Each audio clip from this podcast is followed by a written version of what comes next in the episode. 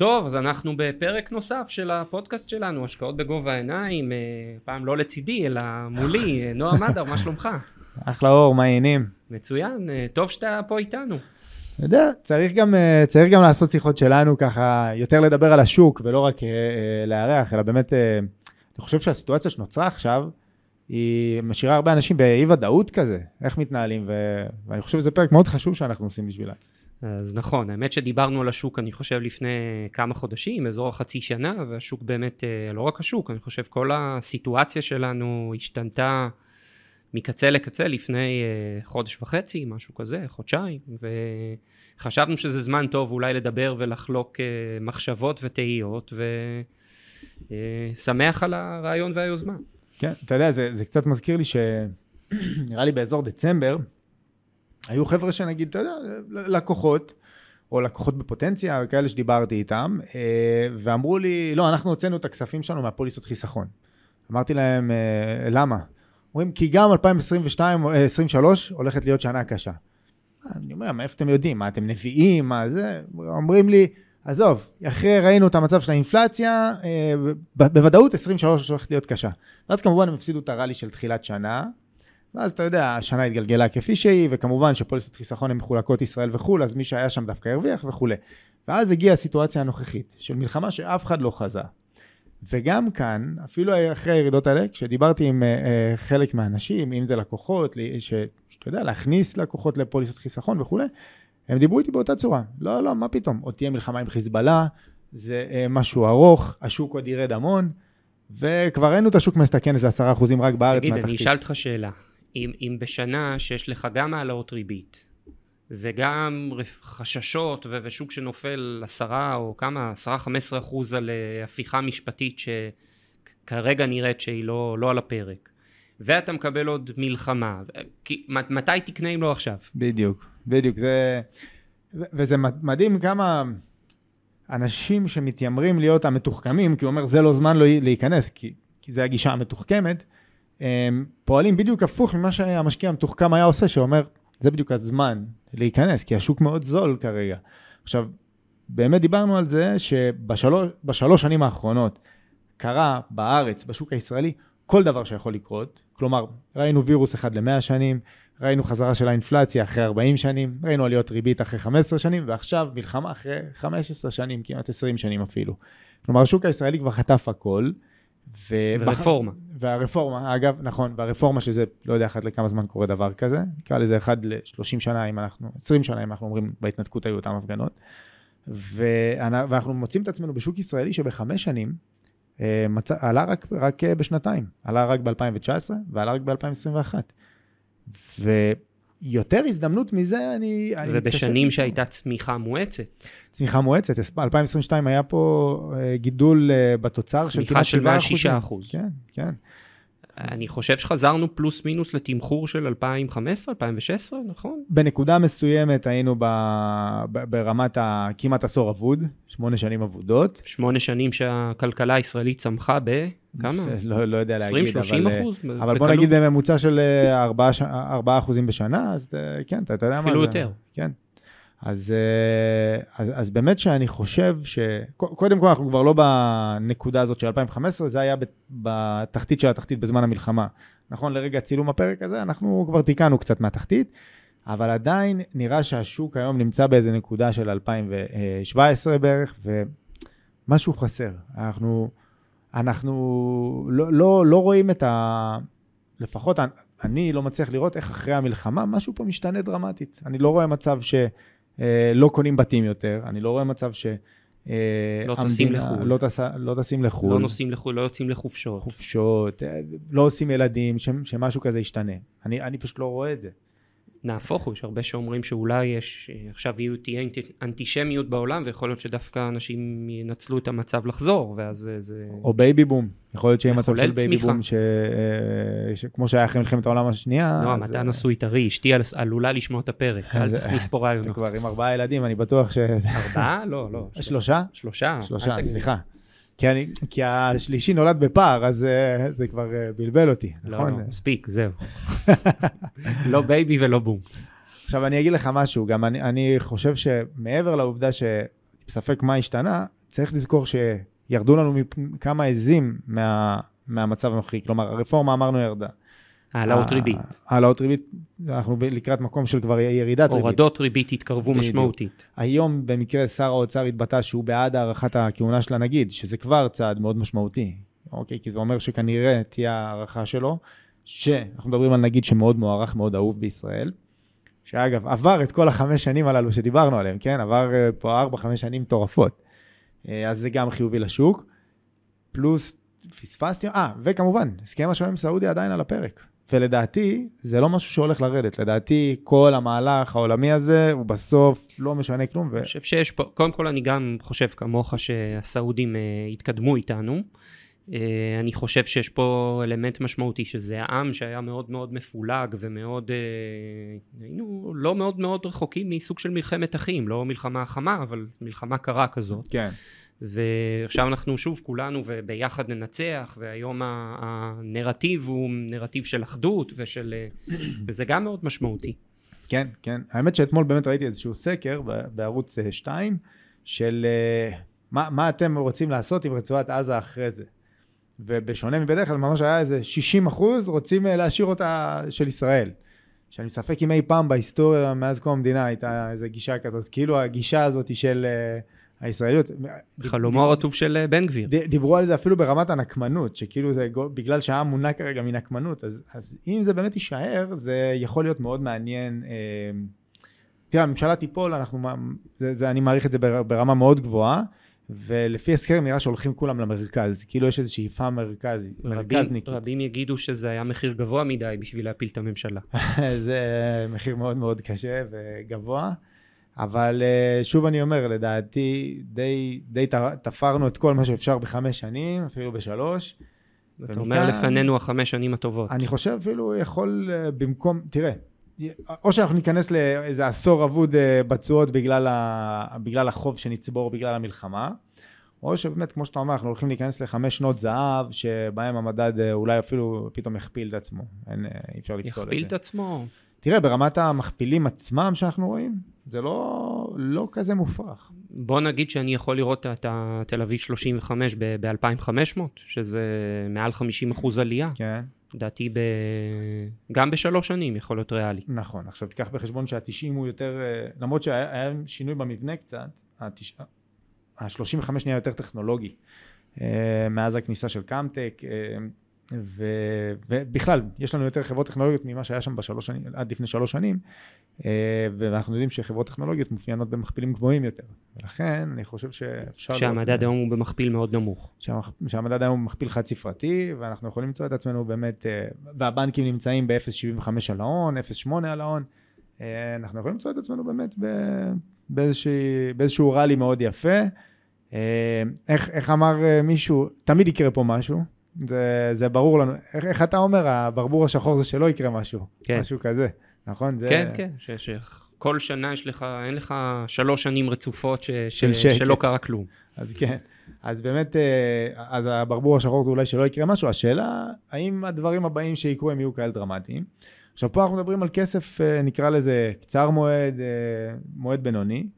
בכל הקשור לפנסיות, אה, קרנות השתלמות, מה, אנחנו באותה גישה, אין, אין בכלל מה להסתכל על זה בטווח הקצר מבחינת ה... להפחית סיכון בטוח שלא. ברור. אה, האמת שאתה יודע מה, אני יכול להגיד ש... אני חושב שהציבור הישראלי מאוד התבגר, דווקא באירוע הנוכחי, ואני חושב שעם כמות האנשים שאני מלווה, אני כבר סוג של מדגם מייצג. לא חושב שמישהו התקשר ואמר לי, תקשיב, זה זמן לצאת, זמן לברוח.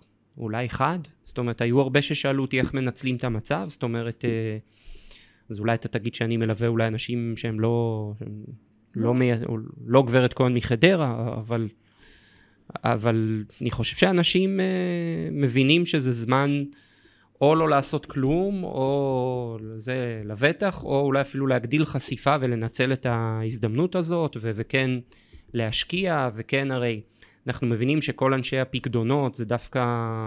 הסיפור הזה זה לא חדשות טובות בשבילם. לא, פקדונות רואים... זה, זהו. זה, זה אפשר להגיד שזה שירת הברבור של הפקדונות. אה, אנחנו רואים ככה. ירידת ריבית, אנחנו רואים uh, תשואות יורדות, אנחנו רואים מי שקיבל 4 ו-5 אחוז כנראה הולך להשתנות, ו... וזה הזמן לצאת מהבונקר הזה ו- וללכת למניות וללכת לאפיקים עם, עם מס ריאלי ולא פיקדון ברור. ואפיקים... אה, תראה, טוב. ברמת הפקדונות, מה אנחנו מדברים? על בערך 4.5 אחוזים שנה קדימה. בשנתיים אתה מקבל פחות. אתה יודע, אם אתה סוגר שנתיים, אתה לא תקבל 4.5 לשנה, אתה תקבל פחות. אז בוא נגיד 4.5. תוריד מס. תוריד, כמובן שיש את המס ש- אה, אה, עצמו של ה-15% נומינלי, אבל בלי קשר, אם אנחנו מסתכלים רק על מסלולי אג"ח אפילו, היום במסלול אג"ח אתה יכול אה, לקבל לעצמך תשואה של באזור ה-6% בלי, בלי, בלי אפילו להשתגע. קצת יותר. בלי, בלי לקחת סיכונים יותר מדי גבוהים. אה, וכמובן יש לך מס ריאלי במקרה הזה, אם אנחנו מדברים על אה, פוליסת חיסכון, גמל להשקעה וכולי. לעומת שאם אתה בפיקדון, יש לך את ה-15% נומינלי, עליהם אתה לא יכול... זה עוד אה, מגדיל את הפער ויש לך, אין לך נזילות. כן, כמובן. כן, לגמרי. אז באמת בכספים האלו זה ככה. עכשיו, דבר נוסף שאולי צריך להתייחס אליו, זה, אמרנו, אנחנו רואים ירידת ריבית באופק, כמובן, לא, לא יודעים אם זה יהיה בעוד חודש, עוד חודשיים, תלוי גם כמה הדולר עוד ימשיך לרדת, כרגע אנחנו ב-3.72 בזמן שאנחנו משדרים, אה, אז יש, לה- יש לה נגיד כבר מרווח באמת להוריד את הדולר. במצב כזה אנחנו צפויים לראות את השווקים מגיבים לחיוב, עלייה קצת יותר אה, מהותית ממה שראינו אותם עד עכשיו. תוסיף לזה את כל הברבורים הלבנים ש... שדיברנו עליהם שיכולים לקרות, אה, בכלל מעבר. תראה, בסוף סיטואציה בלי חמאס זה לא סיטואציה רעה. לא רע, אה, השאלה מה זה בלי חמאס. אה, אני חושב שגם אם חמאס אה, יישאר בקונסטלציה מסוימת, הוא לבטח יהיה מורתע להרבה מאוד זמן. כמו שראינו במלחמת לבנון, שהייתה מלחמה לא טובה.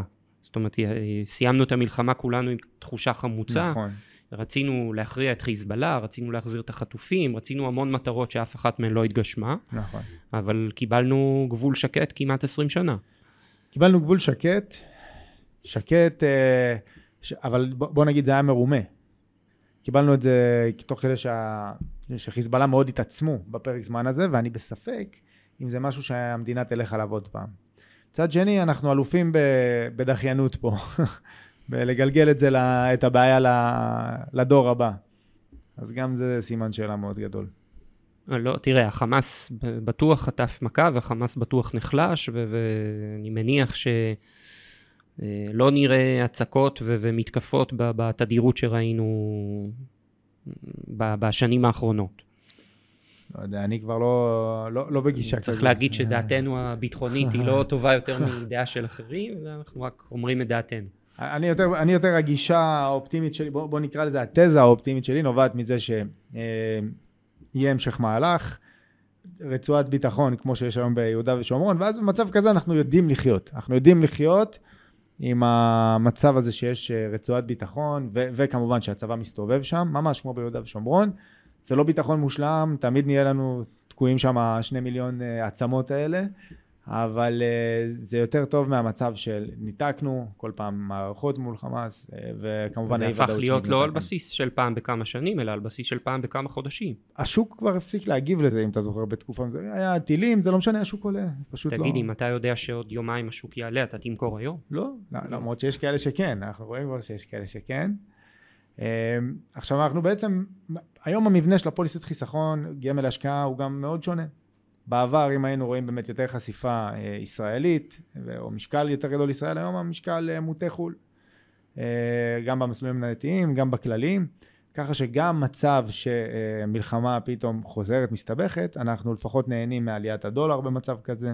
אה, גם משהו שמשפיע ברמת המוצרים. משפיע פעמיים, פעם אחת על התמחור של המניות של חו"ל, כמובן. ופעם שנייה על, צריך להגיד שחצי מהמדד המקומי הוא מדד של מניות דואליות, זאת אומרת שהמחיר שלהם נקבע בחו"ל ובדולרים, זאת אומרת נכון. שאם היום הדולר עלה באחוז, אז קח עוד אחוז למחיר של אה, נייס וטבע ואופקו אה, וכל השאר המניות הדואליות.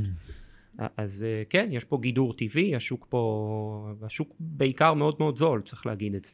אז באמת אם אנחנו מסתכלים על חיסכון ארוך טווח, אמרנו אין מה לשנות, אולי הגדלת סיכון למי שיכול, אה, וחיסכון אה, חיסכון שוטף, אם אנחנו מדברים פוליסת חיסכון, גמל להשקעה, אה, מקומות כאלה, כרגע בעדיפות מאוד גבוהה ביחס לקרן כספית, פיקדון שמכאן הדרך שלהם היא יחסית למטה, לעומת הכלים המקבילים שדווקא יכול להיות בהם איזשהו יתרון. צריך להגיד שבפוליסות החיסכון זו אולי נקודה שטוב שאתה מעלה, יש מסלול ש... שאו שהוא נקרא שקלי או פיקדון פלוס, או שזה מסלול שהוא עדיף על פיקדון ועל קרן כספית בהגדרה. הוא גם כולל מס ריאלי, הוא גם כולל נזילות, הוא גם כולל אפשרות לשינוי מסלולים בלי אירועי מס, נניח שאתה היום רוצה להיות ב... באיזשהו בונקר ומחר אתה רוצה לעבור, אתה עושה את זה בלי, בלי לשלם מס על מה שהרווחת, אתה יכול למנף את הכסף, אתה יכול הרבה מאוד דברים, וזאת אומרת מי שהיום רוצה ללכת לפיקדון או קרן כספית, יש חלופה עדיפה ומוזמנים כמובן אה, לדבר איתנו ונשמח להרחיב. מה היית אומר היום נגיד לחוסך שאומר לך, תקשיב, אני מבחינתי הולכים למלחמת עולם. האמת, לא חושב ששמעתי את זה כל כך. אה, שמעתי על מלחמה אזורית, אבל אה, לא יודע אם מלחמת עולם. תראה, תמיד יש לך סיכונים, אבל לדעתי מחר, גם אם מחר יש אירוע אירוע מול לבנון, אנחנו נראה פה יום יומיים של ירידות, אנחנו לא נראה פה עוד מינוס 20 אחוז, ואז אז אני גם אדע לקנות או לדע להשקיע ברמת ודאות הרבה יותר גבוהה, כי אני ארגיש שעוד דבר, עוד, עוד חוסר ודאות ירדה לי מהשולחן, כי ברגע שיש כבר לחימה עם חיזבאללה, מה כבר יכול להיות יותר גרוע? אז אני אומר, יותר גרוע מזה לא, לא יוכל להיות, וזה כבר, תמחור כבר כולל את הדבר הזה, ואין לי את ה... כמו שאתה אומר, הסכנה היחידה של מי שקונה היום זה רגע, אולי תהיה עוד ירידה על חיזבאללה, אבל ברגע שעברנו את זה, אז זה, אתה יודע, זה קצת קנה בשמועה מכור בידיעה, רק כן, הפוך.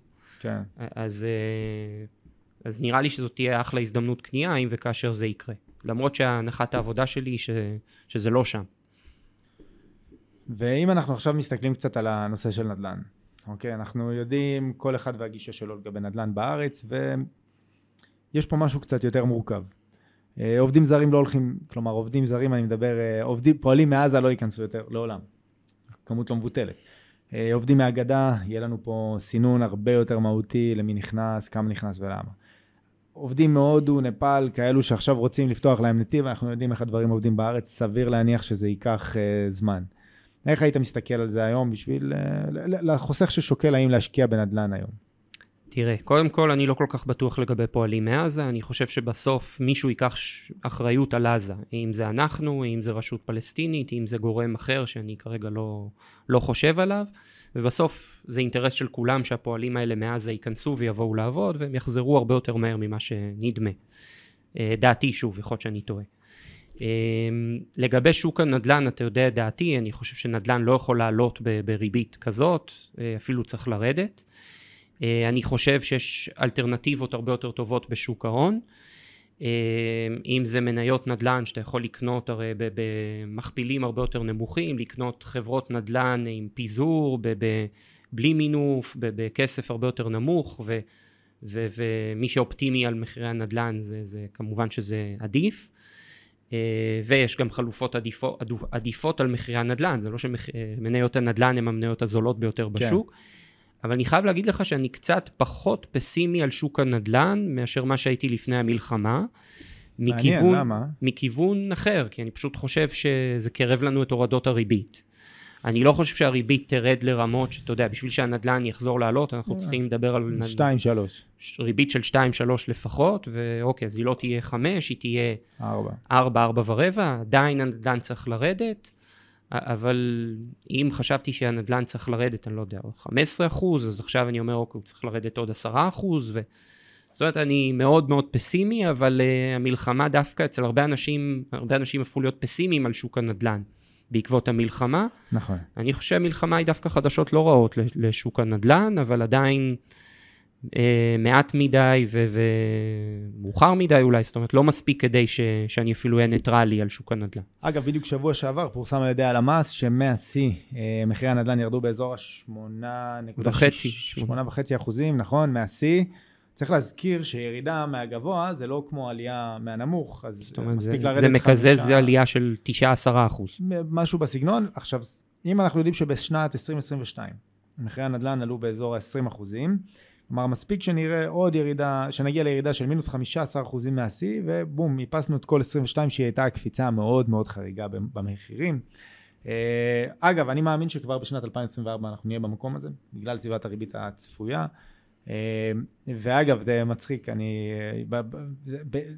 דווקא בדירות היוקרה, אגב, שהייתי בטוח, אתה יודע, לפני שהתחיל כל המהלך הזה של הריבית, הייתי בטוח שמי שייפגע זה יהיה הדירות הרגילות, השוטף, האזורים למיניהם. ומסתבר שבאמת אמנם הייתה ירידה של 40-50 אה, אחוז בשוק בקניות, אבל שוק הנדל"ן, אה, היוקרה, ירד 85 אחוזים, שזה מטורף. כי אני הייתי בטוח, מי שיש לו כסף, מה אכפת לו אם הדירה עולה 4 או 5 מיליון שקלים, הוא פשוט קונה. מסתבר שעליהם זה השפיע הרבה יותר. תראה, אני חושב ש... שוק הנדל"ן לא סיים לרדת, אני חושב שהשמונה וחצי אחוז שהלמ"ס פרסם לא, מג...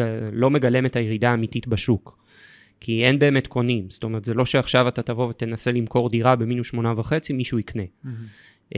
ופשוט עוד לא היו עסקאות, זה, זה כמו מניה שהיא לא שכירה, ואתה יודע, נגיד שיש את האי שוק ההון, אז נניח שיש מניה שהיא ב-100 שקל, והמחיר האחרון היה 90 שקל, אבל בפועל כשאתה מסתכל על הקניות מכירות, אתה רואה קונים ב-75 ומוכרים ב-85. אז ה... 90, 90 לא, לא מייצג, זאת אומרת המחיר הריאלי הוא בין 75 ל-85. אז אני חושב ששוק הנדל"ן הוא לגמרי שם, זאת אומרת המחירים ירדו הרבה יותר ממה ש... מהנתונים. כן, באמת יצא לי להגיד אה, ללקוח מאוד עמיד שלי, ש... אה, שהוא קנה דירה בכמה מיליונים טובים, ואמרתי לו, היום כנראה אם תמכור אותה, אתה תצטרך להכיר בהפסד של בערך מיליון, מיליון וחצי שקל. הוא אמר לי, תאמין לי, אפילו, אפילו יותר, לדעתו. כלומר, זה לא שהציבור אה, נשאר אדיש לזה, הוא באמת, אה, הוא באמת רואה את זה מול העיניים שלו. יש לי חבר טוב שקנה, בנה בעתלית דו משפחתי, ועתלית זה באמת אה, מקום ש... שהמחירים בו מאוד עלו, ושוק עם הרבה ביקושים. ולפני שבעה, שמונה חודשים, הוא אמר לי, תשמע, אה, הציעו לי עליה 3.8 מיליון, אמרתי לו, אתה, מה, אל תחשוב פעמיים, תמכור, כן, אני גם חושב, בסוף הוא לא מכר. והוא רצה למכור עכשיו, הוא שקל אולי לרדת מהארץ עם כל ההפיכה וכאלה, ופרסם את הדירה בשלוש וחצי, והוא אמר לי, תקשיב, אין, אין, אין קונים. בעשר אחוז פחות. כן, ושאלתי אותו, מה זה אין קונים? כמה מציעים לך? שלוש שלוש? שלוש ארבע? לי, לא, לא, אתה, אתה לא בכיוון. זאת אומרת, אנשים באים, אומרים לי, תקשיב, הבית חבל הזמן, אבל המחיר לא, לא מגיעים אפילו למצב של הצעה. והוא אמר לי, אני לא מאמין איך לא מכרתי. ממש ברמה הזאת. לא יאומן. אז באמת, אה, אתה יודע, זה, זה, זה טוב. אני, אני אגיד לך מה הדבר הכי טוב פה. אני תמיד אומר שלא לומדים כלום משנים של עליות, לומדים בעיקר מירידות. אז קודם כל יש פה דור באמת אה, שלא זוכר שיש ירידות מחירים. דור שלא מכיר את זה משנות האלפיים, אה, מתחילת שנות האלפיים. היו 15 שנה של אה, ירידות רצופות, מ-94 עד 2008. כן, לא מכירים את זה, ו- ואני חושב שדווקא עכשיו זה, זה שיעור טוב לדור הזה, שיגיד בואנה, יש לי פה משהו לדעת. הנה, אני, כשאני הגעתי לתקופה הזו, אני תמיד זכרתי את הירידות האלה, כמו שציינת, את ה-15 שנים הללו. והייתי משתמש בהם הרבה פעמים בשיקולי דעת, בשיקול, בשיקול הדעת של שוק הנדל"ן. ועכשיו, ו, והשחקנים שלא היה להם את זה, הם לא הכירו את זה, ועכשיו צומח פה דור שבעצם כן יכיר, וזה אה, ישפיע עליו בכל השיקולים. כמו שוק ההון, אחרי הרבה שנים של עליות, שצוברים המון המון ידיים חלשות, ו... ואז יש פוטנציאל לירידה הרבה יותר מהותית. כן, העשור של 2008, אה, מרגע המשבר הפיננסי, באמת ראינו עשור אה, רלי מטורף. אני חושב שרק ב... 2015 אולי היו ירידות, אה, ב-2011 היה פה את הרפ... אה, לא רפורמה, איך קראו לזה אז? אה, נו, מחאת הקוטג'. מחאת הקוטג', כן. אז כל הדברים הללו. ואז באמת, אני, אני בגישה של בגלל שעכשיו עברנו בשנים האחרונות הכל, החמש שנים ה... לשוק ההון, חמש שנים הוורודות בפתח, לשוק הנדל"ן ייקח עוד כמה שנים להתאושש.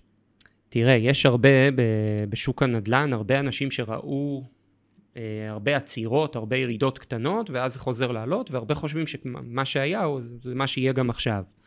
ואני חושב שהפרמטר שמאוד מבדיל בין האירועים האלה זה שער הריבית. בסוף כשהגיע מחיר למשתכן או מחיר מטרה או כל פעם שהייתה תוכנית אחרת ואנשים חיכו והמתינו ראו אוקיי בסוף ריבית אפס אין אלטרנטיבות חזרו בחזרה לנדל"ן היום זה כבר לא שם זאת אומרת אה, היום הירידות הן ירידות אמיתיות היום הירידות הן כאן כדי להישאר, היום הירידות אה, לא קרובות לסיומן, אה, וזו סיטואציה אחרת לגמרי. טוב, אז בואו נסכם כמה נקודות שדיברנו עליהן. דיברנו על כך שמי שבמסלול פנסיוני, קרן השתלמות, אנחנו לא רואים שום סיבה להגיב למצב הנוכחי. אנחנו לא, אנחנו דווקא יותר אופטימיים אם כבר היינו יותר חושבים על הגדלת סיכון. חד משמעית. אמ, כל הנושא של פקדונות, אה, קרנות כספיות, אנחנו חושבים שזה, בוא, בוא נגיד, אה, דמדומי התקופה, ודווקא... חבר'ה, לא מנהלים השקעות בבנק. לא גם אם זה. פקדונות או קרנות כספיות, או זה, זה א', ב' ב- בהשקעות ובשוק ההון. אתה יודע מה אתה מזכיר לגבי הלא מנהלים אה, השקעות בבנק? נכון, ברגע שנולד ילד, יש את הקופה שהמדינה פותחת לו, של החיסכון לכל ילד. והרי ברגע שבחרת, אתה יכול לבחור או בנק או בית השקעות. אם בחרת בנק, אתה תקוע שם לנצח. נגעת נסעת. נגעת, נסעת. ובאמת, אנשים היו מתקשרים אליי ברותחים על זה שהבנק לא מאפשר להם להעביר את החיסכון לכל ילד, שהם פתחו פשוט ב- ב- ב- בתמימות. בבנק. בתמימות, הם לא ידעו. אומרים לי, מה, נועם, אין לזה פתרון, אין לזה פרצה? וכמובן שהתשובה היא לא, אין לזה איזושהי פרצה וזה מבאס. אולי הרגולטור יפתיע. את האמת, אה, אני חושב שהוא היה צריך להפתיע, לדעתי זה לא בשביל הבנקים שלא מאפשר משהו כזה, אתה יודע, אה, שנתקעת, ולך ת- תילחם במשהו כזה כשיש לך כל כך הרבה דברים אחרים. אה, אז אני לא חושב שיש דרך להזיז את זה, אולי בעתיד. אבל אז כן, בוא, בוא נגיד ככה, מי שבאמת שם שם נתקע עם זה ל-21 שנים עד שהילד שלו יקבל. אה, ודווקא שם אנחנו חושבים, במקרה הזה של חסכונות, אה, שבמקום ללכת לכספית ופקדונות, יש לנו את הקופת גמל להשקעה, פוליסת חיסכון, שהרבה יותר מעניינות, אפילו במסלולים אג"חים. אפילו המסלול האג"ח שקלי יכול להיות יותר מעניין מאשר אה, פקדונות. חד משמעית.